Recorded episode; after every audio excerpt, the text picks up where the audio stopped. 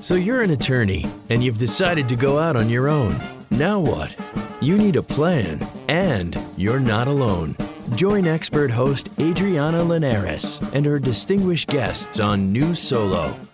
Tune in to the lively conversation as they share insights and information about how to successfully run your law firm. Here on Legal Talk Network. Right, it's time for another episode of New Solo on Legal Talk Network. I'm your host, Adriana Linares. I'm a legal technology trainer and consultant. I help lawyers and law firms use technology better. My guest today is Jonathan Greenblatt from Legal Innovators. But before we get started with him, I'm going to read off a couple of messages from some sponsors. Thanks to our sponsor, Ross Intelligence, the legal research platform that leverages AI to get to the heart of legal issues fast. Go to rossintelligence.com for a 14 day free trial. I want to make sure and thank Alert Communications for sponsoring this episode. If you're a law firm looking for call, intake, or retainer services that are available 24 7, 365, call 866 827 5568. Of course, I want to make sure and thank Clio and check out Clio's Daily Matters podcast featuring valuable perspective on legal in the COVID 19 era. Listen to Daily Matters at clio.com forward slash daily or subscribe wherever you get your podcasts. Law Clerk is where attorneys go to hire freelance lawyers. Visit lawclerk.legal to learn how to increase your productivity and your profits by working with talented freelance lawyers. All right. Hi, Jonathan. Hello. How are you this morning? Can I call you John? Well, that would be fantastic. Okay, I would love great. it. So, John, you had a company called Legal Innovators in the DC area. You come from a big firm background. Tell me a little bit about your experience and what led you to start Legal Innovators and what y'all do at Legal Innovators. So I was at Shearman and Sterling for 40 years. So basically, I was a uh, summer associate and then stayed there for the whole my whole career, which is a wow. relatively rare thing to do in today's yeah. environment. Wasn't so unusual then, which actually leads into some of the topics I think we'll discuss because the whole nature of a career path has changed over the years. And you know, so I basically have worked in a plexiglass factory, was a Senate intern, and worked at Shearman and Sterling. Those are my three big paychecks in my life. I also it's not a long resume. no, and I was a litigation and international arbitration partner there, which also bears in into some of the observations that I made I was on the policy committee of the firm for a, a four year term, and I co managed the DC office towards the end of my career at the firm. So I sort of began to observe. I also co founded the firm's diversity committee in 1990 in another wave of awareness about yeah. diverse issues 30 years ago. And over the course of my career, I came to observe two systemic slash structural problems that I saw with the way big law was operating. One was despite some me- meaningful efforts made by law firms, we have not made the strides in diversity that our profession needs to make and should make. And second was we've managed to get ourselves into an insane arms race over the salaries that we pay for young legal talent and that has caused all sorts of repercussions. And we meet that someone will decide in the market that they want to break away from everyone else. The rest of the legal market will gnash their teeth and decide whether they want to meet it, knowing it's not particularly good for them. And then they will. And that's really created a have versus have not environment for law students graduating from law school, which is only going to get worse, in my view, post COVID. I mean, it so, couldn't be worse right now than it's ever been. this it, has no, to be the bottom of the valley for is. being a, a, a, new graduate or someone who's been thinking about, you know, starting a, a law practice. Unless you've decided to carve a niche in the new COVID law. yeah. Well, hopefully that's not a long-term professional path. God, I know. I, am wondering. I should have checked to see if anybody has bought COVIDlawyer.com yet. I'm sure there's that and a million variations of it. but you, you know, you know from being in big law that law firms are very, very cautious. Really smart people. Sure. Very cautious. Don't make changes quickly. Don't take a lot of risk. Very much believe that their brand is critical to them and talent and quality is critical. That causes them to take very little risk. But if COVID doesn't cause some disruption in the way that law firms recruit, retain, develop talent, um, including on the on the diverse side, then nothing's going to because yeah. it's an open field for innovation right now. In fact, I think the market will demand it. And it'll be a question as to whether firms can get on the right side of that, I think. So we looked at that at Legal Innovator. Well, and when I was retiring from Shearman, I said, look, uh, you know, it's great to have, uh, that was a fantastic experience. And I, I, I loved the firm and had great relationships with the firm and learned a, a, a ton. But was that the only thing I wanted on my gravestone? and uh, on your very short resume that you could tweet. Yeah, exactly. but so I, so we saw two structural slash systemic issues that we thought maybe we could help address. One was could we rationalize the price point for young legal talent, which we think would open up opportunity to some people who are being left out, maintaining quality because we understand completely the need for big law corporate legal departments at a high level to, to feel confident that they're hiring quality people. And could we also at the same time make an inroad on the diversity side by identifying people who, who got missed in the hiring process. And I'll come back and talk about what I think some of the flaws with the hiring process are, but got missed in the hiring process, who through our program, which operates on a quasi apprenticeship basis with a law firm or with a legal department, would give people an opportunity to prove themselves over time before the law firm or the legal department in a corporation would hire them permanently. So we hire them, we train, we place, and then after a period of exposure to them on real matters, doing traditional junior associate work, not what we think of as contract attorney work. The idea is they would get placed in that place and have a career path that they didn't otherwise have.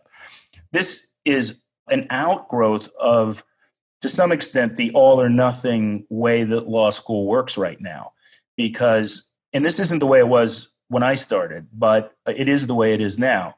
You either get hired into a summer program after one year of law school, which means you know you've got your performance in two semesters of school. On the basis of that performance, law firms make their interview decisions. And then on the basis of those interview decisions, they hire you into their summer program if they are inclined. Once you accept that offer, you effectively have an offer to come back two years later for permanent employment because the summer program has stopped being a screen in any way. So, eh, you know, I, I jokingly say a summer associate would have to kill a very uh, high earning partner in the firm not to get an offer. They could kill me at the end of my career, and that would be no problem. The firm would thank them, but and they'd probably get a bonus. But other than that, they're coming back. So law firms are making a decision two years before they know their needs, and two huh. years before they've really had an opportunity to see the person in action. Tell me what other profession this happens in. None that I know. None. I know I, I mean, n- no profession that does that. And if COVID proves anything, yet again, after 9 11 and 2008 uh, 9, we are in volatile markets that go very much up and down. And yet we're fixing our incoming, the size and identity of our in- incoming class two years before they start. That doesn't make a lot of business sense, in my view, for law firms but it also doesn't make a lot of it, it actually leaves out a lot of people who didn't happen to for whatever reason catch the eye of these law firms after their first year. So you either get overpaid because firms are now up to approximately $200000 a year for incoming first year associates in big law or you really struggle to get paid at all as a law student all on the basis of essentially what happened in your first year of law school and it was my supposition that there were a lot of strong law students, and particularly those who come from backgrounds that may not have provided them with the equipment to shine their first year of law school or, or have the context to do as well as they might otherwise have done their first year of law school, but have a lot of intelligence, a lot of native skill. Those people get missed, and no one ever goes back in and looks again in part because we're oversubscribed with people we don't really need through the summer program uh, from the perspective of big law. So we said, can we, t- can we tackle that problem? It's funny when you say that we're oversubscribed to the people we need, and you're probably thinking just about interns and summer clerks and associates. In my experience, you could have just stopped at they're oversubscribed with people they don't need. To me, big firms. So what I have said several times when when someone says, "Oh, these big law firms are are doing all these layoffs," I'm like, "This is an opportunity for big law firms to cut out the cancer, as they call it." As we always called it in big law, which was maybe, and I don't mean that in a in a toxic or nev- negative way for employees, but you know, you don't always need these days a one-to-one secretary and lawyer environment. You don't need a mail clerk. You don't need somebody that does filing if you're an efficient and modern law firm. And a lot of times, in a sad but nice way, law firms are very, very loyal to staff. Uh, lawyers are, and they'll keep someone around that has, you know, maybe an attorney started with an assistant when that attorney was a baby lawyer. That assistant basically groomed them, and now they're not tech savvy they're not efficient. They're great with clients on the phone but that's why we keep them and continue to give them a raise. So it's times like this where yes there's legitimate job cuts that are made but there's also an opportunity that i know a lot of big law firms take and maybe small ones too.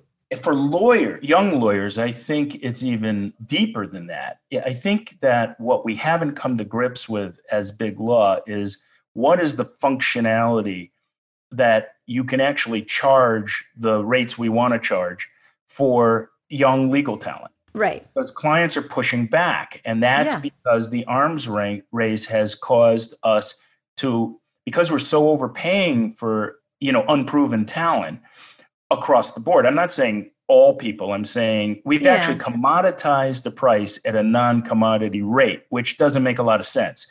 I'm not sure there's a market that I can think of that does that, but we that's what we've done.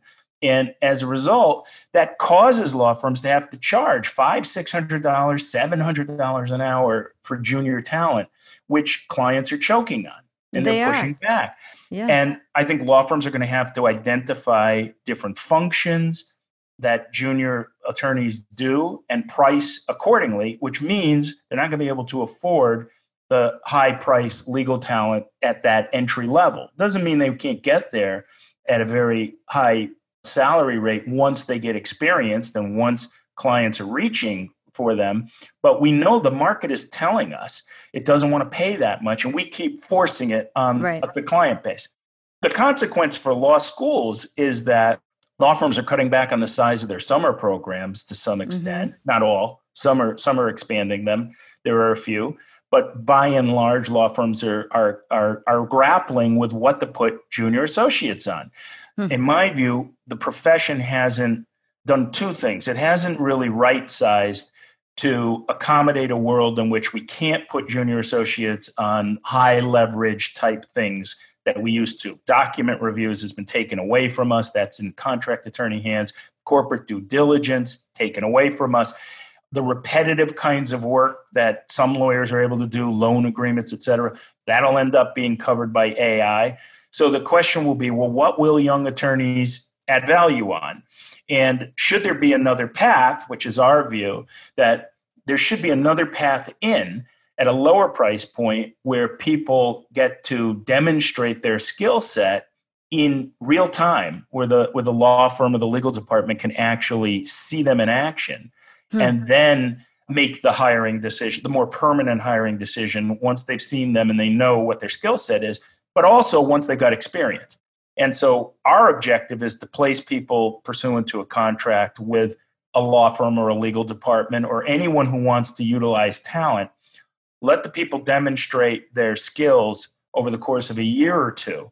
And then our hope is they'll fly away from us and they'll actually land either at the place that they we'll call it apprentice if you want to call it that, or whatever you want to call it, something like the English trainee system, but a bit yeah. of a hybrid between that and what we do here.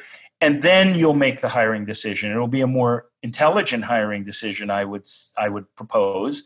And it also allows people to launch their career with I think you can take a risk on more people if you bring the price point down and you're not committed to them because it's so hard. As you said it's hard for law firms for lots to, lots of times for very noble reasons but it's very hard for law firms to part with people. It so, is. and it's extremely expensive to carry people that you're not keeping busy. Right. And it creates a terrible morale issues when someone is essentially sidelined because nobody wants to work with them, but they continue to be there for another year or two.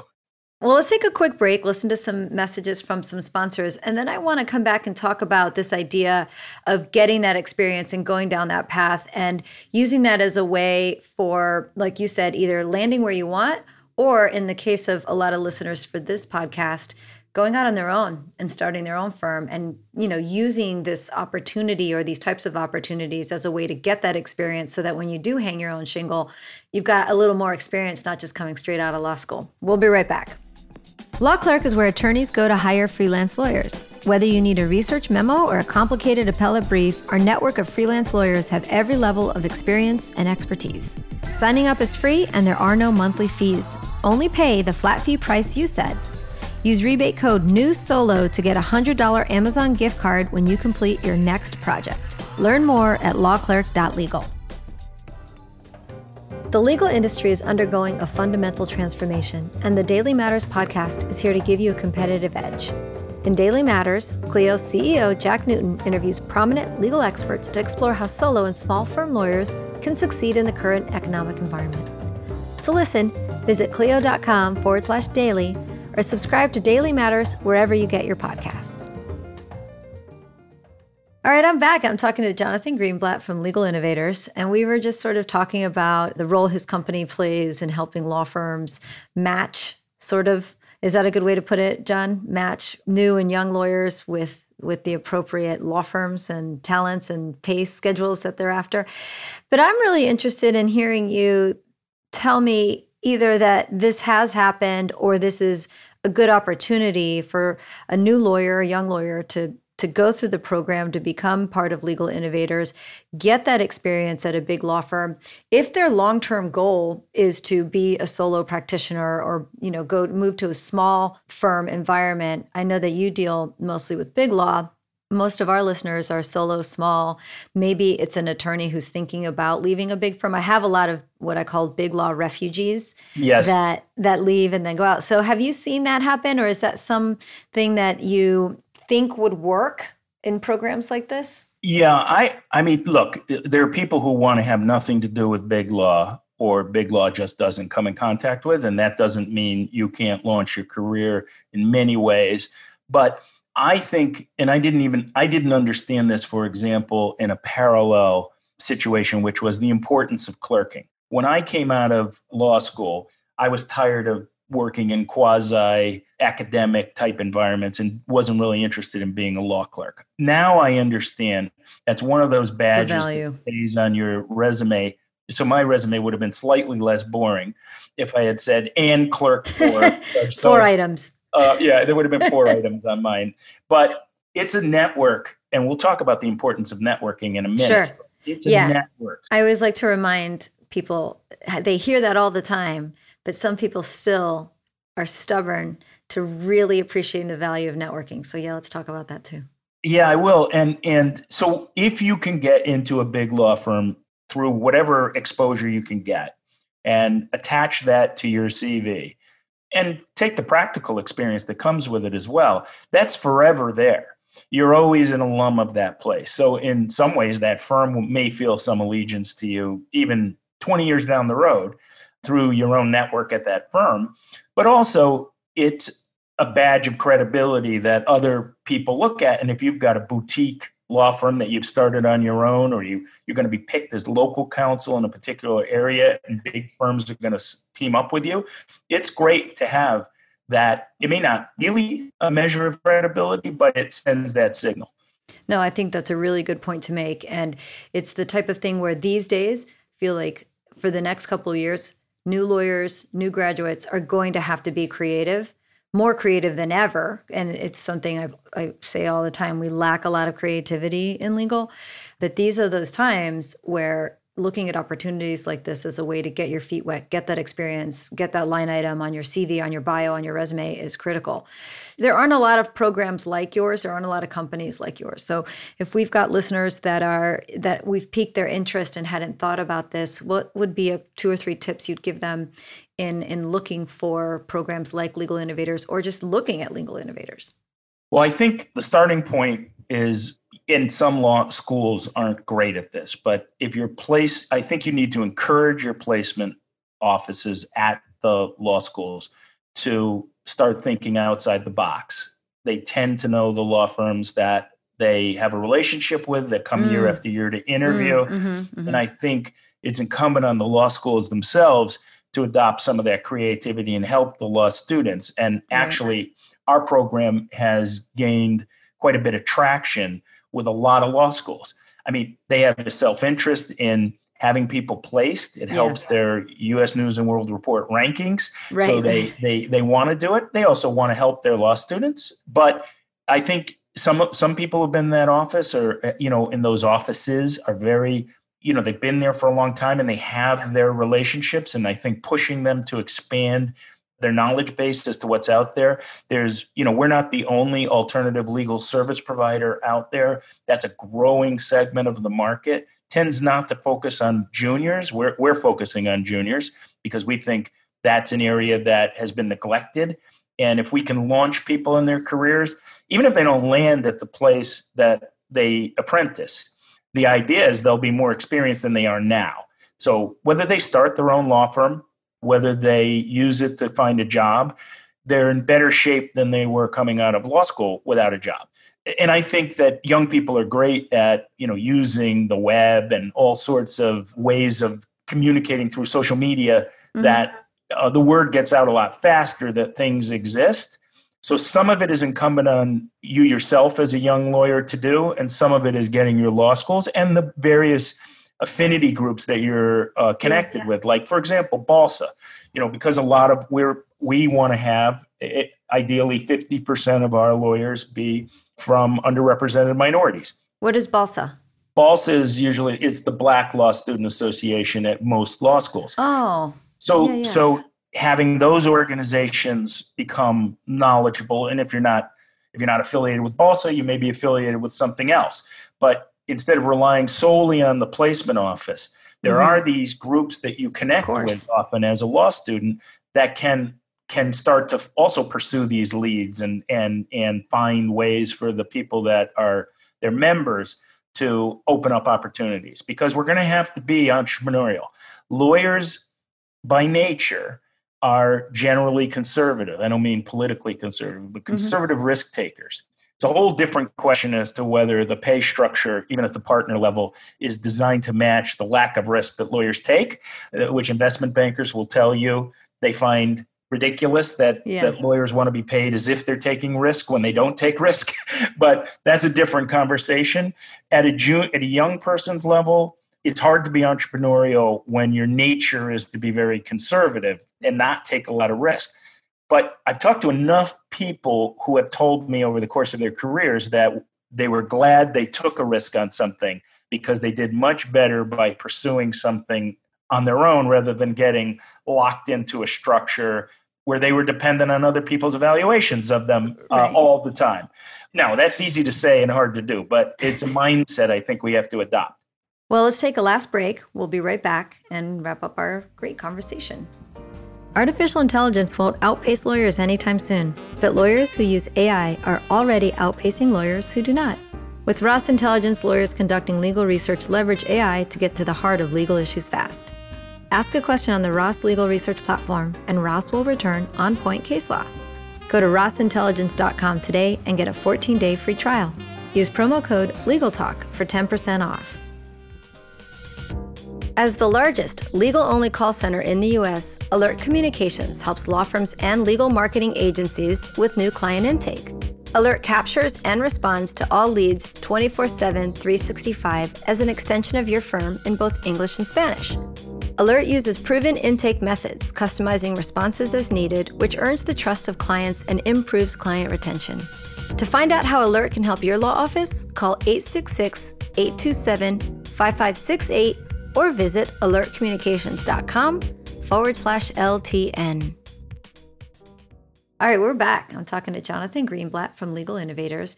And I wanted to ask you, Jonathan, in this last segment, as we talk about, you know, encouraging maybe young lawyers, even if you've tried to go out on your own, it's not, and maybe you're struggling a little bit, you don't have enough experience, you know, maybe take an opportunity to go to a big firm for a year or two and gain that experience. So, my question for you would be, let's say we've got a listener or a couple or several that hear this and they think, huh, that's not a bad idea. I'll go in house for a couple years. To me, what I want to do is think of three or four tips or suggestions of how to make the most of that time so that if you do decide to move or stay or in in you know my mind's eye go out on your own and have your own law practice, what are the things I would want a young lawyer to really create good habits doing at Big Law. And the first thing that is just obvious to me, which is the hardest thing if you're not trained from the beginning, is really good timekeeping. I deal with mostly solos, a lot of small firms, and really a ton of lawyers who are not in the habit of tracking their time really well, which inevitably turns into the inability to bill at the level that they should be billing. So, my first tip would be become a maniac about making a habit of tracking time, which at a big firm, they make that habit to create really easy. yes. Because they push, they remind, they prod, they have tools. So that's one thing I would definitely encourage. From your perspective, watching these young lawyers go through clerkships, apprenticeships, maybe their first year as an associate at a big firm, what are some other good habits that they can develop and use as an opportunity to, to have for years later that people like me don't have to try and break? So I have four. Four. Oh, um, great. Follow leads. By that I mean go where the opportunity takes you and be open minded about it. And I'll come back to it. Network. Build a network, network, even at a young age. It's not just for partners at big law firms. Yep develop mentors. And most people actually are honored to be mentoring someone who they who they click with, but it's on both parties to develop that relationship. You can't just wait. You have to the mentee has to also be proactive about it. And then the fourth thing is make yourself indispensable. If people can't live without you, then they're going to keep you. and if you don't want to stay, then they're gonna they're gonna want to be sure that you land someplace that they're comfortable. You're going to be eh, potentially useful to them mm-hmm. in the mm-hmm. future. That's a great tip. Exactly. So fo- follow leads. You don't take a straight path to your ultimate career. I can't tell you the number of people who come to a big firm or not, start in an area, and they didn't think they were going to become, you know, an aeronautics expert, uh-huh. but but you know what? They get a job by virtue of working on a deal for an aeronautics company. They end up going in house, and the next thing you know, they're the associate general counsel in charge of securities for a big aerospace company. Love they, it. They would not have predicted that coming right. out of Happens almost none time. of us were doing what we predicted we would do coming out of law school. I thought I was going to be arguing constitutional cases in you know the courts of appeals, um, and I also thought I'd never have to deal with a number, and I cross-examined you know uh, damage experts all the time. Um, I was told there would be no math. Oh uh, yeah, exactly. I did everything possible to avoid that. I found that I'm not not bad at it. Um, then network, build your network. I mean, that is senior people, peers. They're people you stay in touch with your whole life, and people want to help people they know. So you know, there's being the best at something, and then there's being known to someone, and both of those things count.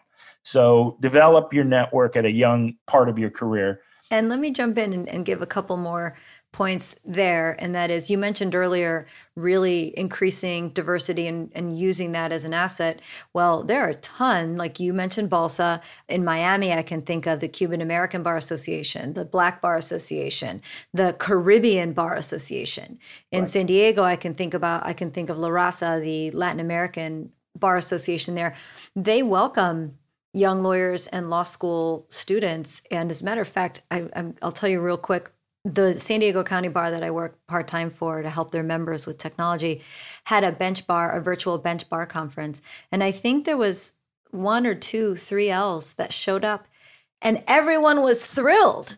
And I think they thought, I think a lot of 3Ls don't get involved at that level. You know, why would I go to a bench bar conference? But the judges were thrilled that there were law students there and and it was a big deal and and they were very welcoming and and that's the type you want to be seen you want to shine from the very beginning. So just throwing yourselves into those networking opportunities those connecting opportunities especially now when you almost don't have to leave your house and you can have that kind of welcome it's critical. So i really encourage lawyers now it might seem like networking is harder than ever and keeping that community going but bar associations like san diego are working really hard harder than ever and we've got more engagement than ever now during this time. So I just want to remind everybody this is not the time to slow down. You know, it took getting old myself to appreciate that when you're old, you actually like it's kind of flattering to yeah. be asked to for assistance. Mm-hmm. But when you're young, you think it's an intrusion, and it's really not. Not if it's done correctly, and not if it's um, you know not overwhelming. But th- there's a way to do it and so I would say develop these mentors and listen to what they have to say. You don't have to follow their advice, but listen to what they have to say, factor it in, and then make yourself indispensable. That just means on anything you do, whether you're interested in it or not, whether it's grunt work or not, do it at a high level so that whoever is evaluating you thinks this person is always going to make me look better. That's true. And and help me in a way. And most of us be, are are humble enough to know what we're not good at and that we need help in certain areas. And when you have somebody who can fill that gap for you and makes themselves indispensable, you want to promote them and you and you certainly don't want to lose them. I love that. Well, it's been so nice chatting with you, Jonathan. I very much appreciate your time. Um, before I let you go, tell our listeners where they can find, friend, follow you, or learn more about Legal Innovators. Well, you can reach me at John, J O N, no H, at legal, legal innovators.com. I'm on LinkedIn. I have no idea how to use Twitter, so I'm not on it. and or Facebook yet, but okay. but the company Legal Innovators is on all of those things. I love it. Thankfully, we have people. That's that's another example of where you have to rely on people who can fill in the gaps, and we have them. And my business partner Brian Partner is very active on that, as is our director of operations Megan Smith. Great. Well, thanks everyone for listening to another episode of New Solo on Legal Talk Network. If you like what you've heard today, please make sure to subscribe, share New Solo with your friends and colleagues, give us a nice rating on iTunes. I'd really appreciate that. We'll see you next time. And remember, you're not alone, you're New Solo. Thanks for listening to New Solo with host Adriana Linares. Tune in again to learn more about how to successfully run your new practice solo here on Legal Talk Network. The views expressed by the participants of this program are their own and do not represent the views of, nor are they endorsed by, Legal Talk Network, its officers, directors, employees, agents, representatives, shareholders, and subsidiaries. None of the content should be considered legal advice. As always, consult a lawyer.